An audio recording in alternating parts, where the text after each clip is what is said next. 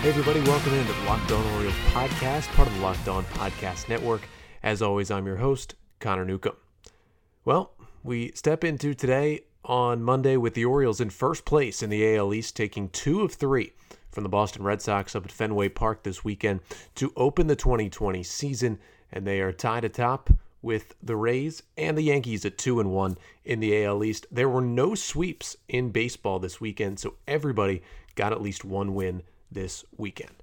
And of course, that is going to be somewhat important as we go on here and uh, talk about this season because after the events of Sunday and Monday as we record here at about 1:45 p.m. Eastern Time on Monday afternoon, uh, things are rapidly changing in Major League Baseball with the news surrounding the Miami Marlins. And of course, this news made even more at the forefront here because the Orioles scheduled to play the Marlins for the next four games on the schedule Monday through Thursday. Now, of course, the news it started on Sunday when really it started on Friday, back when Jorge Alfaro, one of the Marlins catchers, tested positive for COVID 19. He was, of course, put on the COVID IL. But then on Sunday morning, before the Marlins were scheduled to play the final game of their series in Philadelphia against the Phillies, uh, it was announced that four more players, including Jose Urena, the scheduled starter, who was, of course, scratched, uh, had all tested positive for COVID 19. And with that information early on Sunday morning, the Marlins and Major League Baseball still decided to play that game at Citizens Bank Park, with the Marlins winning it 11 to 6 over the Phillies. But the fact that they played that game with the four positive cases was astounding. So they play the game yesterday. It comes out today. Seven more players, totaling 11 players of the Marlins team. That's one third of the traveling team. With the 30 active players and the three on the taxi squad, 11 of 33, plus two more staffers, is 13 people traveling with the Marlins have tested positive for COVID 19. So, because of that, the Marlins have not flown back home to Miami, where they were scheduled to have their home opener against the Orioles tonight at 7:10. Instead, they stayed in Philadelphia on Sunday night and they are still in Philadelphia on Monday awaiting more tests. Now, with this news coming out, Major League Baseball has postponed tonight's game between the Marlins and the Orioles. And the O's, who flew to Miami on Sunday after their win up at Boston against the Red Sox, they are now scheduled to fly back to Baltimore at around 6 p.m. Eastern Time Monday night, which basically shows you that although that news is not out yet as we're recording, it doesn't look like Tuesday night's game will be played. At the very least, it won't be played at Marlins Park, the scheduled game between the Orioles and the Marlins. Now, on the schedule, it was supposed to be two games at Marlins Park between the O's and the Fish, and then two games at Camden Yards Wednesday and Thursday between the two teams. And of course, it's always possible that if things get a little better, they could play all four games over three days, all at Camden Yards, with the Marlins being the home team for the first two of them. But that gets us to our next point here. I don't think that should happen, and I don't think that will happen, frankly, at this point. Major League Baseball decided to play this season without a bubble. And we've heard about how difficult it would be to play this season in a bubble because you need a facility that has enough fields to have all these games happen, even if they're staggered throughout the day. And those places are either Florida or Arizona, basically, where the spring training facilities are. However, those two places are A, giant outbreaks and really some of the hot spots in the country for COVID 19, especially Florida.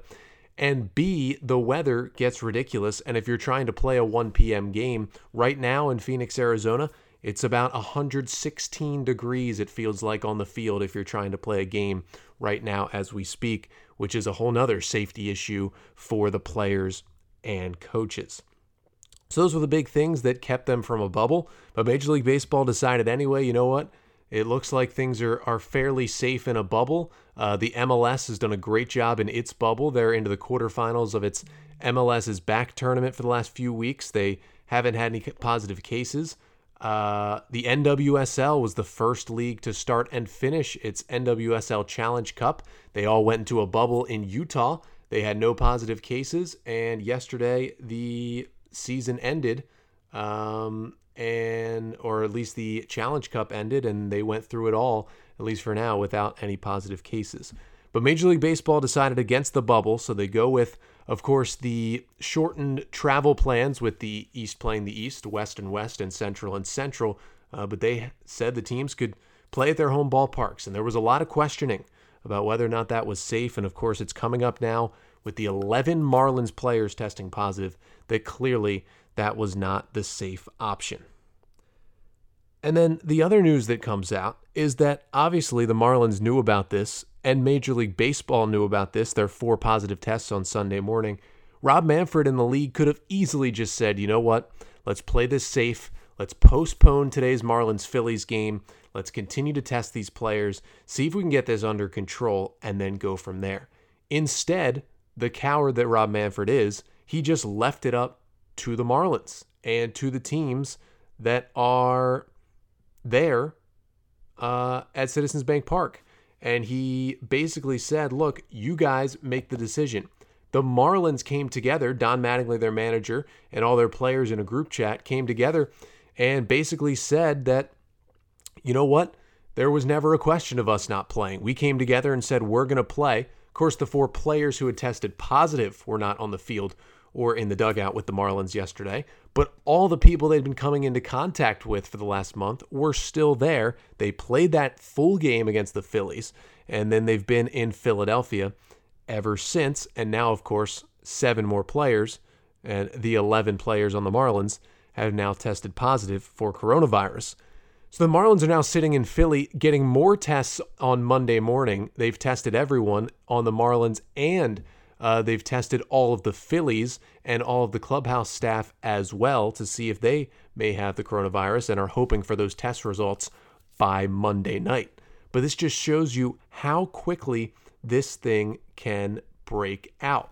So you have the Marlins playing the Phillies, which obviously there's your two hotspot teams so far. So you have the Marlins, that's where the outbreak is. Then you have Citizens Bank Park where the Phillies play, and they're at risk as well.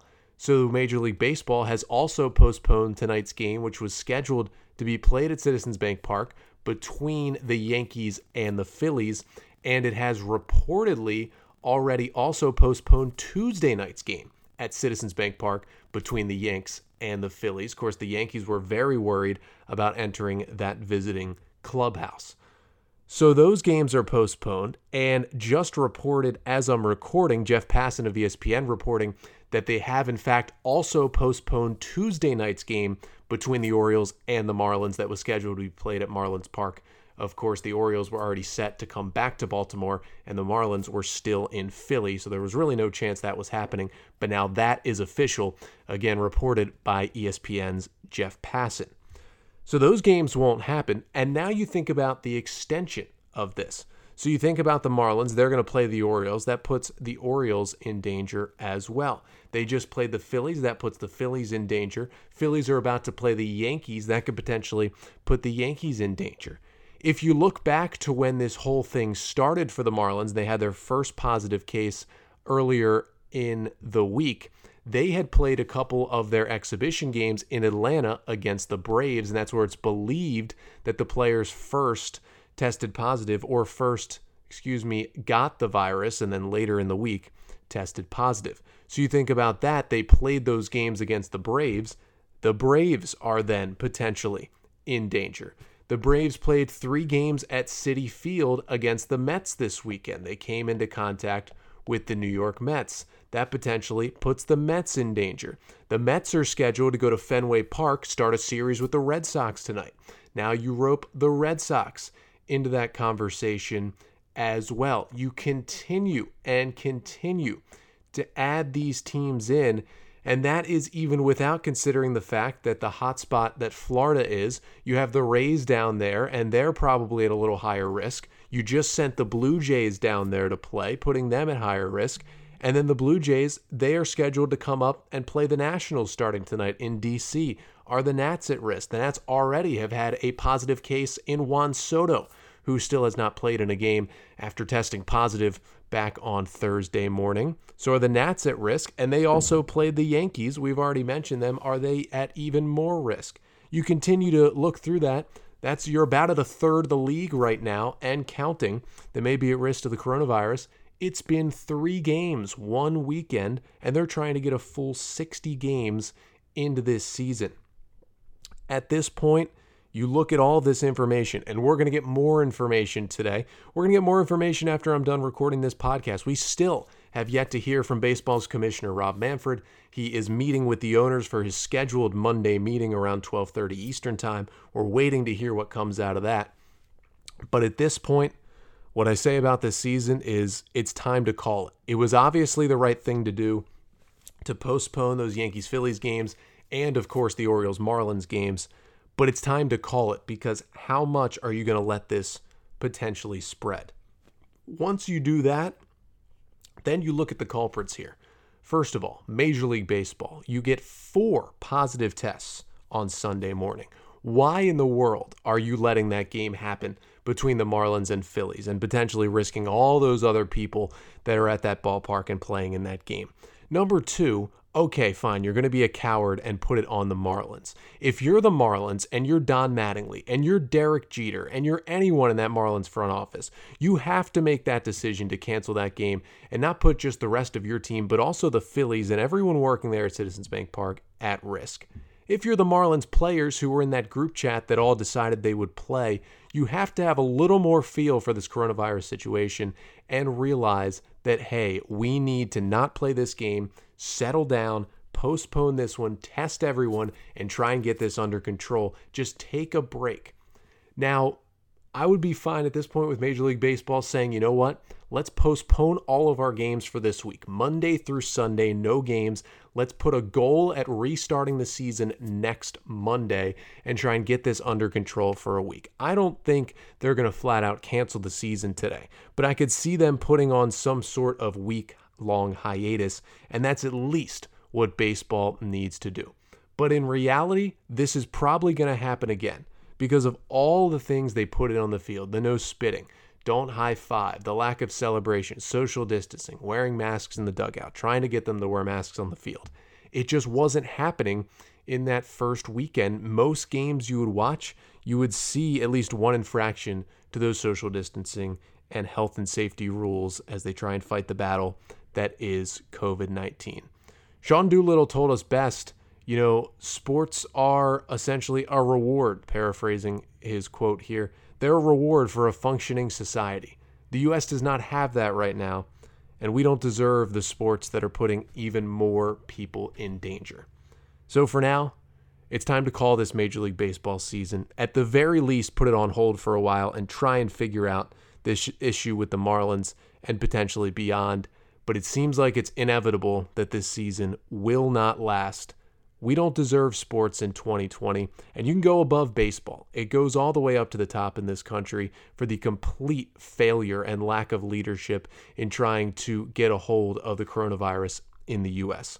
Other countries are getting sports because they handled it well and they deserve sports. We don't in the U.S., and you're putting more lives at risk when you do hold these games. It was fantastic to watch baseball this weekend. I loved every second of it. Don't get me wrong. Not only did I watch every pitch of all three Orioles games, but I watched plenty of other games this weekend. And I loved it. And I would love to have a full season. It's not the safest, not the smartest, not the right thing to do.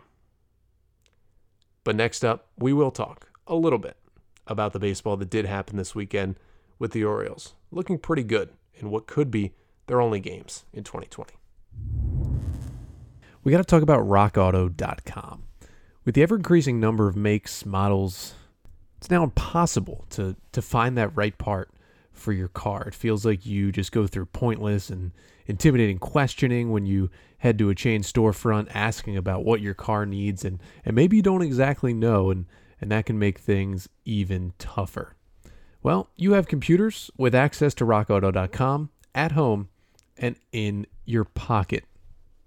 It saves you money and it's easy to use. RockAuto.com, a family business serving auto parts customers online for 20 years. Go to rockauto.com to shop for auto and body parts from hundreds of manufacturers. I'm not the biggest car guy in the world, but at least when looking for something like windshield wipers. They're a little easier to, to know when you might need new ones. Just put them in for, for your car, Honda CRV, and boom, there you go. You can find all the parts your car will ever need. RockAuto.com. Doesn't matter if you're a professional athlete, stay at home parent, or you spend eight hours a day in an uncomfortable office chair. Everyone needs support to make it through the day. Luckily, our friends at CBDMD have an amazing duo that can help you relax, regroup, and recharge when life gets chaotic. CBD Freeze with Menthol is an award winning product that offers instant cooling relief for muscles and joints in a convenient and easy to use roller or shareable squeeze tube. CBD Recover combines CBD with inflammation fighting compounds like arnica and vitamin B6 to give you the support you need where it matters most.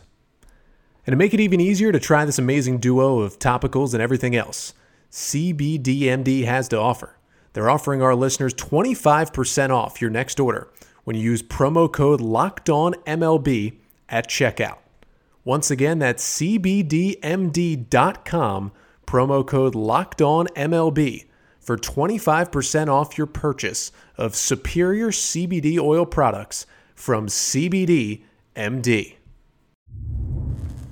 Well, baseball, it, it did happen over the weekend. We, we got three Orioles games. And, and again, as I talked before, it doesn't look like we maybe will or should have more games than that, at least for a while, and maybe not for the rest of 2020. But the Orioles did play three games. And uh, we wanted to break them down. But uh, you know what?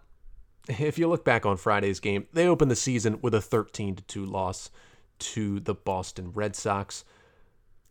Now, we didn't want to talk about that at first, but because it might be the only baseball, three takeaways from each game this weekend, starting with game one on Friday. First takeaway Tommy Milone can be okay if he stays out of the middle of the plate. He came out there as the uh, fill in opening day starter, and hey, he pitched two scoreless innings in the first and the second, had a few strikeouts of the Red Sox, was setting down the lefties and the righties and looking pretty good. Um, but in that third inning, things kind of fell apart against Milone. He gave up four runs in that third inning against Boston. There were three doubles that got him. Peraza, Martinez, and Pillar each had RBI doubles. The Pillar one, the final one, brought in two runs and made it 4 0. Uh, he just left a lot of off speed pitches in the middle of the plate. If you're Tommy Milone, you can't pitch in the middle of the plate. Uh, his fastball rides up there to about 86, um, and that is about it. Second takeaway from Friday's loss, the I'll say the I wouldn't say the back end of the bullpen. That that's your your closer and your setup guy. Uh, the last few pitchers on the roster, I'll say, um, are not major league pitchers at this point for the Orioles. They went to the bullpen in the fourth, down 4 0, brought in Cody Carroll, um, and things did not go well for Carroll at all. It was not the way he envisioned, envisioned starting his 2020. It went walk, walk, single, RBI walk, and he was out of there. Travis Lakins came in, gave up a two run double, gave up a bunch of RBI singles. All of a sudden, it was a six run fourth for the Red Sox, and it was 10 0 Boston after four innings. Uh, Cody Carroll's final line getting no outs and allowing four earned runs on one hit, three walks. Then there was Travis Lakins, two innings, two runs, five hits, three Ks, and no walks. And then David Hess three innings, seven hits, three runs, one K, and one walk for him. That part of the bullpen just did not do well whatsoever for the Orioles. And the third takeaway from game one of the season is that, frankly, the Orioles are going to lose games like this if we get continued baseball. There's going to be plenty of 13 to 2 games. There's going to be games where these starters start to get hit around and, and it starts to snowball a bit on them. And you know what? The 13 to 2 score lines might happen uh, if we get continued baseball. And even look forward, you know, next year it's going to happen as well with with pitchers like this in the Orioles rotation where these score lines are just going to happen. But that's how game 1 went 13 to 2. The Red Sox took it to open the season. Now game 1 was a disaster, but game 2 much much better for the Orioles as they got on the board with their first win of the season on Saturday with a 7 to 2 victory up at Fenway Park. Your three takeaways from that game. Your first takeaway, of course, Alex Cobb looks like the Alex Cobb of old, and that goes for his start against the Nats in the exhibition game and the start against Boston. He went five and a third against the Red Sox, allowing one run on four hits, six strikeouts, and no walks. That only run that he allowed was a solo homer that Mitch Moreland hit off of him in the sixth inning. It was actually the last batter that Cobb faced with nobody on and one out in the sixth. Moreland uh, hit one over the short wall down the right field line, and that was it for Alex Cobb. But he looked really good. The six Ks, the no walks, uh, was fantastic. That splitter looked really good. He had the best fastball command I've seen from Alex Cobb really in his time as an Oriole. That was what was what was most impressive, uh, definitely from Cobb. Number two takeaway uh, from the seven to two win back on Saturday. Hanser Alberto can still mash lefties. You should not have lefties hit against Alberto. The Orioles were facing Martin Perez, the left handed starter for the Red Sox, and of course, Alberto, first time up against him, uh, he comes up with a double uh, after an Austin Hays single, and then he was doubled home uh, for a two run double from Renato Nunez. That was big for the Orioles. They got three runs in the top of the first in that game and really set the tone.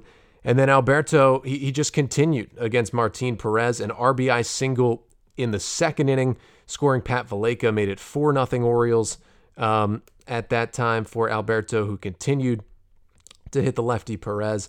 And then he was robbed of a third hit against Perez to end the fourth. Jackie Bradley made an outstanding diving play in center, take away what would have been another single for Alberto.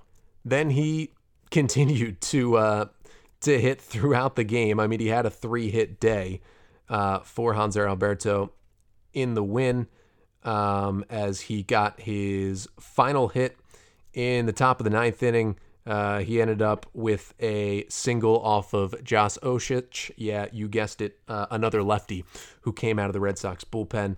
So Hanser, uh, three out of four on the day against lefties, three for five on the day overall. Remember, he hit almost 400 against lefties last year. He starts this year hitting 600. Uh, the final takeaway from Saturday's win is that, uh, you know, Richard Bleier might be back. Uh, he might be back to his form that the Orioles had in 2017 and early 2018 with him.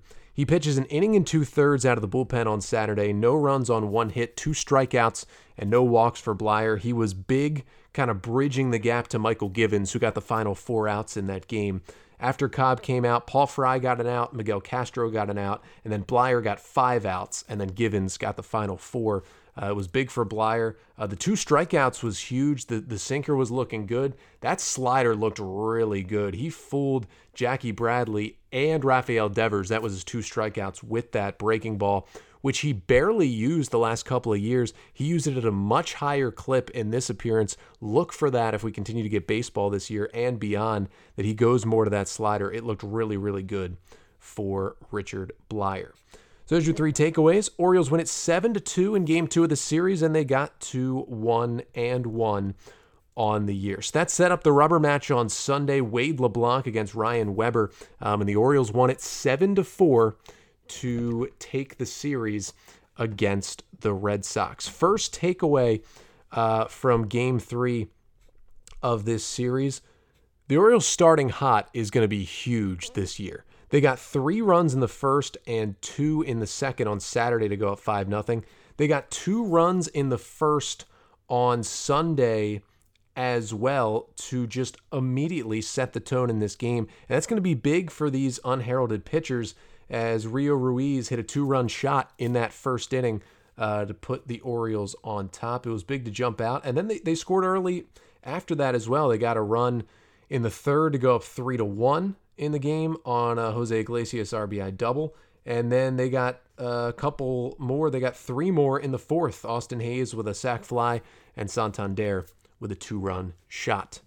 That brings us to our second takeaway from Sunday's win. Anthony Santander, uh, I don't think it's a fluke from last year. I think he's going to be a solid player. Uh, he had a great game on Sunday. Santander uh, a one for four with a couple RBIs. He had the two run homer, also drew a walk and scored a couple of runs. In the field defensively, he robbed a home run uh, on a fantastic play to end the fourth inning. Also made a great diving catch in the sixth inning to take away extra bases. Played a great game in right field, great game at the dish, um, and it was a really good day for Santander. Number three takeaway um, from the Orioles on Sunday is the bullpen was was great overall, and it was great that the Orioles, what I haven't even mentioned yet, they did not walk anyone in the final two games of the series. 18 innings through Saturday and Sunday, no walks from any of their pitchers. But I especially want to say the Orioles may have found another relief gem in Cole Sulser. The Orioles have a track record of kind of bringing guys in, you know, from other teams, Darren O'Days, the Brad Brachs of the world, even the the Richard Bleiers um, of the world, and bringing them in and turning them into better relievers. I think Cole Sulser can maybe be added to that list. Two scoreless innings to finish the ball game Sunday. He picks up his first career save. Uh, he allowed just one hit. He struck out two, and of course did not walk anyone. Sulser ended the game with a three pitch strikeout of Alex Verdugo, which was just three perfectly located fastballs, and he finished it with the high cheese to strike out a pretty good young hitter in Verdugo, who was the key piece who came back to Boston in the Mookie Betts trade this offseason. But uh, looked good, and I don't know if the Orioles will have a straight up closer. If there's anything close to it, it'll be Mychal Givens. But Sulser, he looks like he's going to be that high leverage guy for the Orioles, and hopefully Hunter Harvey, when he gets back from the IL, can join him in that role as well. So there are your takeaways for the Orioles. Two wins. They win at Saturday and Sunday. They take two of three in the series from Boston, and they are two and one after one series of the season. Now, the O's, of course, postponed tonight. No game in Miami. They're flying back home. Uh, but there has been talk, reports coming out as I'm recording, so getting a kind of a live update here. Uh, there are talks for potentially the Marlins, who are right now in Philadelphia, awaiting their new batch of tests that they took Monday morning. If all goes well enough and they get the results back Monday night or Tuesday morning, and there are no more positive cases, there is a potential that although the game will not be played in Miami Tuesday night, there's still a chance that the Marlins could try and get some of their players from the 60 man pool in the secondary site up to Baltimore and still play the game Tuesday in Baltimore. Most likely the Marlins would be the home team in that game. We'll see if they would potentially even try to play a double header uh, to get Monday's game in as well, but that is on the table. But of course, as we talked about at the top, the best scenario, at the very least, would be shutting it down for about a week. And you have to think the Major League Baseball season is in real jeopardy. But even if that is the case, we're still going to have content here on Locked On Orioles. We're still going to keep you updated here on the pod. If you're liking what you're hearing, make sure to subscri- subscribe on Apple Podcasts, on Spotify, Stitcher, wherever you're listening right now. Give us a rating and a review if you can. It really helps out the pod. But until then, we'll be back tomorrow um, and right around this time, probably to give you another update on this entire Marlins and Orioles and Major League Baseball situation as a whole. A lot of things could change between now and tomorrow's episode. A lot of things could have changed by the time you listen to this. Uh, but check out our Twitter feed at Locked On Orioles. We'll keep you updated to the minute over there with what's happening with the team and with the league as a whole. But until then, this has been the Locked On Orioles podcast, part of the Locked On Podcast Network.